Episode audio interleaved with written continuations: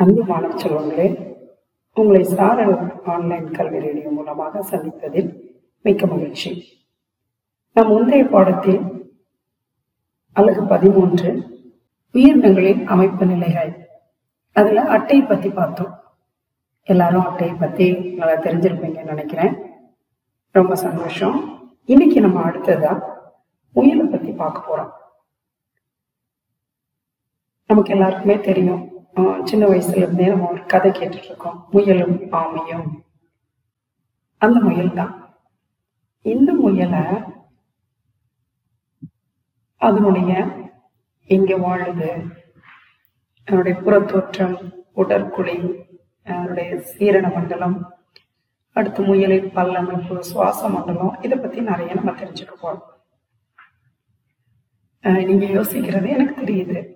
என்ன நினைக்கிறீங்க? முயல் நாங்கள் எப்பவும் பார்த்துருக்கோமே. நிறைய தடவை முயலை பார்த்துருக்கோமே அப்படின்னு நினைக்கிறீங்க. ஆமா. இன்னைக்கு நம்ம முயல் பத்தி பார்க்க போறோம். முயலின் அறிவியல் பெயர் ஒரிக்டோலைக்கஸ் கியூனிகுலஸ். திரும்ப ஒரு தடவை சொல்றேன். Oryctolagus cuniculus. நீங்க முதல்ல இதனுடைய வகைப்பாட்டு நிலையை தெரிஞ்சுக்கணும். இதனுடைய தொகுதி முதுகநாடிகள் துணை தொகுதி முதுகெலும்பிகள் வகுப்பு பாலூட்டிகள் வரிசை குளோகோமார்பா பேரினம் ஒரிக்டோலைக்கஸ் சிற்றினம் கியூனிகோலஸ். நமக்கு தெரியும் முயல் வந்து எப்படி வாழும் அதனுடைய வாழ் முறை எப்படி இருக்கும் அப்படின்னு பார்த்தோம்னா ஒரு முயல் வந்து ரொம்ப பயந்த சுபாவம் உள்ள ஒரு விலங்கு அப்படின்னு நமக்கு தெரியும். இது வந்து வலையில தான் வாழும். தாவி தாவி ஒரு இடத்துல இருந்து இன்னொரு இடத்துக்கு போகும். இது சாப்பிட்றது உங்களுக்கு தெரியும். பொருள் முள்ளங்கி கேரட்டு. அது போக அந்த கீரைகள் எல்லாம் சாப்பிடும் நிறைய வீட்டில் நாம வந்து முயலை செல்ல பிராணிகளை கூட இப்பெல்லாம் வளர்த்துட்டு இருக்கிறாங்க. இது வந்து பார்த்தீங்க காட்டுக்குள்ள அப்படின்னு சொன்னா கூட்டம் கூட்டமாக தான் வாழும் இயல்புடையது இந்த முயல். இது நம்ம தெரிஞ்சுக்கலாம். உயிருடைய புறத்தோற்றத்தை நம்ம பார்த்தோம்னா அதனுடைய அளவு வடிவம் மற்றும் நிறம். ஒரு நீண்ட சற்று உருளை வடிவமாக தான் முயல் இருக்கும். ஆண் பெண் முயலுக்கு வேறுபாடு இருக்குதா அப்படின்னு கேட்டால் இல்லை. ஒரே அளவுடையதாக இருக்கும். இந்த முயல்கள் நம்ம சுமார் ஒரு நாற்பத்தஞ்சு சென்டிமீட்டர் நீளம் இருக்கக்கூடியது. ஒரு முயலோட எடை வந்து பார்த்தீங்கன்னா ரெண்டே கால் கிலோ அதாவது ரெண்டு புள்ளி ரெண்டு அஞ்சு கிலோகிராம் எடை உள்ளதாக இருக்கும். இதனுடைய உட்பிரிவுகள் எடுத்துக்கிட்டோம்னா முயலை அதனுடைய தலைப்பகுதி கழுத்து உடல் மற்றும் வால் என நான்கு வகையா நம்ம பிரிக்கலாம். அதனுடைய தலைப்பகுதி நமக்கு தெரியும். தலைப்பகுதியில கண்கள் காதுகள் நாசி துளை உணர்வு ரோமம் வாய் இதெல்லாம் இருக்குது. அடுத்து கழுத்து உடலையும் தலைப்பகுதியையும் இணைக்கக்கூடியதுதான் கழுத்து. அடுத்து பார்த்தீங்கன்னா உடல்ல முதல்ல முன்பகுதி வந்து மார்பு பகுதி பின்னாடி இருக்கிறது வயிற்று பகுதி. இப்ப புறத்தோல் பார்த்தீங்கன்னா உடலின் வெளிப்புறம் வந்து இருக்கக்கூடிய அந்த தோலுக்கு வந்து நம்ம புறத்தோல் அப்படின்னு சொல்றோம். இதுல ரோமம் இருக்கும். வளை நகங்கள் வேர்வை சுரங்குகள் எண்ணெய் சுரப்புகள் பால் சுரபி ஆகியவை புறத்தோலின் ஒரு மாறுபாடா இருக்குது. ஏன்னா பால் சுரவி தோலின் மாறுபாடாக இருக்கிறது. இது சுரக்கும் பால் முயல் குட்டிகளின் உணவாகிறது. வேர்வை மற்றும் எண்ணெய் சுரபிகள் வந்து இந்த உடலில் வெப்பநிலையை பராமரிக்கிறதுக்கு உதவி செய்யுது. இவ்வளவுதான் நம்ம புறத்தோற்றத்தை பத்தி பார்க்கிறது. அடுத்து நம்ம உடற்குழி அப்படின்னு பார்த்தோம்னா ஒரு உண்மையான உடற்குழி உடைய விலங்கு முயல். உடற்குழி உள்ள விலங்கு அப்படின்னு ஏன் சொல்றோம் அப்படின்னு சொன்னா உடலின் உட்பகுதி குறுக்கு தடுப்பான ஒரு வித விதானம் மூலம் மார்பறையாகவும் வயிற்றறையாகவும் பிரிக்கப்பட்டுள்ளது அப்படின்னு சொல்லலாம். உதர விதானம் பாலூட்டிகளில் மட்டும்தான் காணப்படும். ஒரு சிறப்பு பண்பு. இப்போ முயலோட சீரண மண்டலம். இந்த சீரண மண்டலம் உணவு பாதை மற்றும் சீரண சுரபிகளை கொண்டதாக இருக்கும்.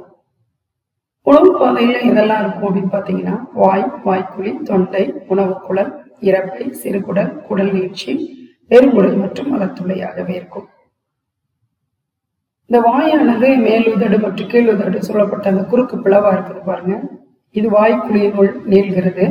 வாய்க்குழி நேர மேற்புறம் அன்னம் இருக்குதுல்ல நமக்கு கிட்ட வாய்ப்பு இருக்கும்போது மேல அன்னம் சொல்லுவோம்ல அந்த அன்னத்தை அடிப்புறம் தொண்டையால் சொல்லப்பட்டிருக்குது. இப்ப இந்த வாய்க்குழியானது தொண்டை மூலமாக உணவு குழாய உணவு குழாய் வந்து இறப்பையினுள்ள திறக்குது. இறப்பையை தொடர்ந்து சிறுகுடலுக்கு போகும். அங்கே ஒரு மெல்லிய குடல்வால் நீட்சி இருக்கும். சிறுகுடல் வந்து பெருங்குடலை சந்திக்கும் இடத்துல காணப்படுது.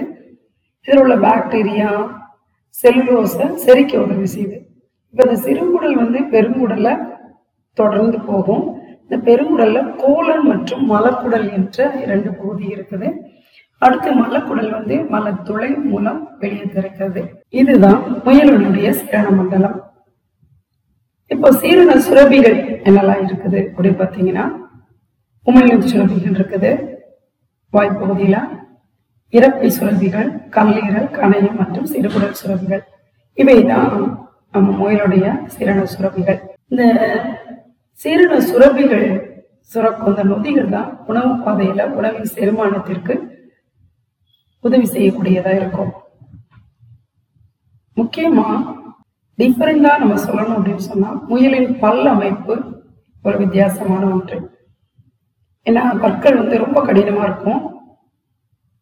எலும்பு போன்ற ஒரு அமைப்பு உள்ளே அந்த பற்கள் இருக்கும். இதுதான் உணவுப் பொருட்களை வெட்டுவதற்கும் வெல்லுவதற்கும் அதை நல்லா அரைத்து சாப்பிடுவதற்கும் பயன்படுகிறது. முயல் பார்த்தீங்கன்னா தன் வாழ்நாள்ல இரு தொகுதி பற்களை பெறுகிறது.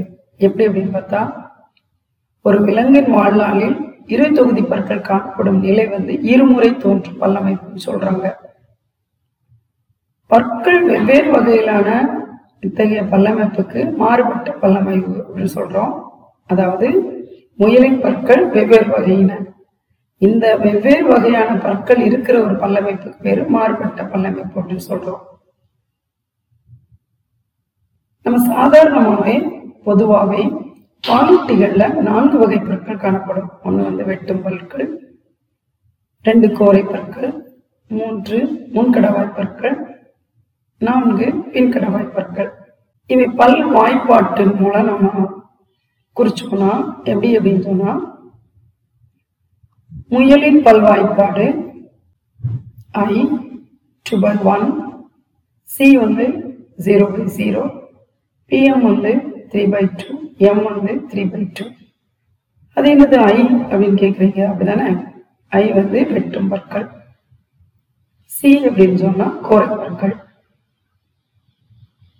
பிஎம் அப்படின்னு சொன்னா முன் கடவாய் பற்கள். எம் அப்படின்னு சொன்னா பின் கடவாய் பற்கள். இது எப்படி எழுதுறாங்க அப்படின்னு பார்த்தீங்கன்னா ரெண்டு ஜீரோ மூணு மூணு பை ஒன்னு ஜீரோ ரெண்டு மூணு. முயலுக்கு கோரை பற்கள் கிடையாது. முயலுக்கு கோரை பற்கள் கிடையாது பாத்தீங்கன்னா இந்த முயலோட வெட்டும் பற்களுக்கும் முன்கடவாய் பற்களுக்கும் இடையே நிறைய இடைவெளி இருக்கும். அந்த இடைவெளியை நீங்க பார்த்துருப்பீங்க. முயலோட வாய் பார்த்திருக்கும் போது அந்த இடைவெளிக்கு பேர் என்னன்னா டைஸ்டீமா அப்படின்னு சொல்லுவோம். இல்ல பல் இடைவெளி. அப்படின்னு அழைக்கப்படுது இது என்னதுக்கு பயன்படுது? இந்த டயஸ்டீமா அப்படின்னு பார்த்தீங்கன்னா முயல் தன் உணவை வெல்லும் போது உணவை கையாள்வதற்கு இந்த பல் இடைவெளி பயன்படுது. இவ்வளவுதான் முயலுடைய பல்லமைப்பு. இப்போ முயல் வந்து எப்படி சுவாசிக்குதுன்னு பார்க்கலாமா? அதோட சுவாச மண்டலம் பார்க்கலாம். முயலுடைய சுவாச மண்டலம். முயலுடைய சுவாசம் பூரணை நுரையீரல்களால் திகழ்கிறது. இந்த நுரையீரல் மார்பறைக்குள்ள இருக்கும். மார்பறைனா உங்களுக்கு தெரியும். நான்கு பக்கமும் அதாவது முதுகுப்புறத்துல முதுகெலும்பு தொடராலும் வயிற்றுப்புறத்துல மார்பெலும்பாலும் பக்கவாட்டுல விழா எலும்புகளாலும் இப்படி ஒரு கூட்டுக்குள்ள இருக்கக்கூடியதான் நுரையீரல். ஒவ்வொரு நுரையீரல்லையும் புளூராய் அப்படிங்கிற ஒரு இரட்டை செவ்வாழம் ஆன ஒரு உரை இருக்கும். இப்ப இந்த நுரையீரல் என்ன பண்ணுதும்? எப்படி சுவாசிக்கும் அப்படின்னு நம்ம யோசிப்போம். இப்ப வெளிப்புற காற்று முயல் வழியா இந்த புற நாசித்துளை வழியா சுவாச பாதையில நுழைந்து தொண்டை அடையுது. இந்த தொண்டையிலிருந்து குரல் வழி வழியா மூச்சு குழாய்க்குள்ள காற்று போகும். இப்ப இந்த மூச்சு குழாயில மேற்பகுதி வந்து எப்படி இருக்கும் பாத்தீங்கன்னா அகன்று குரல் பெட்டியாக மாறி இருக்கும். இதுக்கு பேரு லாரிங்ஸ் அப்படின்னு சொல்லுவோம். அதாவது மூச்சு குழாயின் உள்ள காற்று நுழையுது. இந்த மூச்சு குழாயின் மேற்பகுதி அகன்று ஒரு குரல் பெட்டியாக மாறி இருக்கும். அந்த குரல் பெட்டிக்கு லாரிங்ஸ் அப்படின்னு பேரு. இந்த குரல் பெட்டியினுடைய சுவரு நான்கு குறுத்தெலும்பு தகடுகளால் வலுவூட்ட பெற்றுள்ளது வலுவூட்ட பெற்றுனா என்ன? அப்படின்னு பார்த்தீங்கன்னா ஸ்ட்ராங்கா நாலு குறுத்தெலும்புகள் சுத்தி இருக்கும். இந்த குரல் பெட்டியில் உள்ள உள்ள குரல் நான்கள் வந்து அதிர்வடைவதனால சவுண்டு உருவாகுது. இப்ப இந்த குரல் பெட்டிக்கு பே- பெட்டி ட்ரக்கியானது மூச்சு குழாயாக தொடர்கிறது. குரல் பெட்டி என்னவா தொடர்பு பாருங்க. ட்ரக்கியா அல்லது அதுக்கு பேரு நம்ம மூச்சு குழாய் அப்படின்னு சொல்லுவோம்.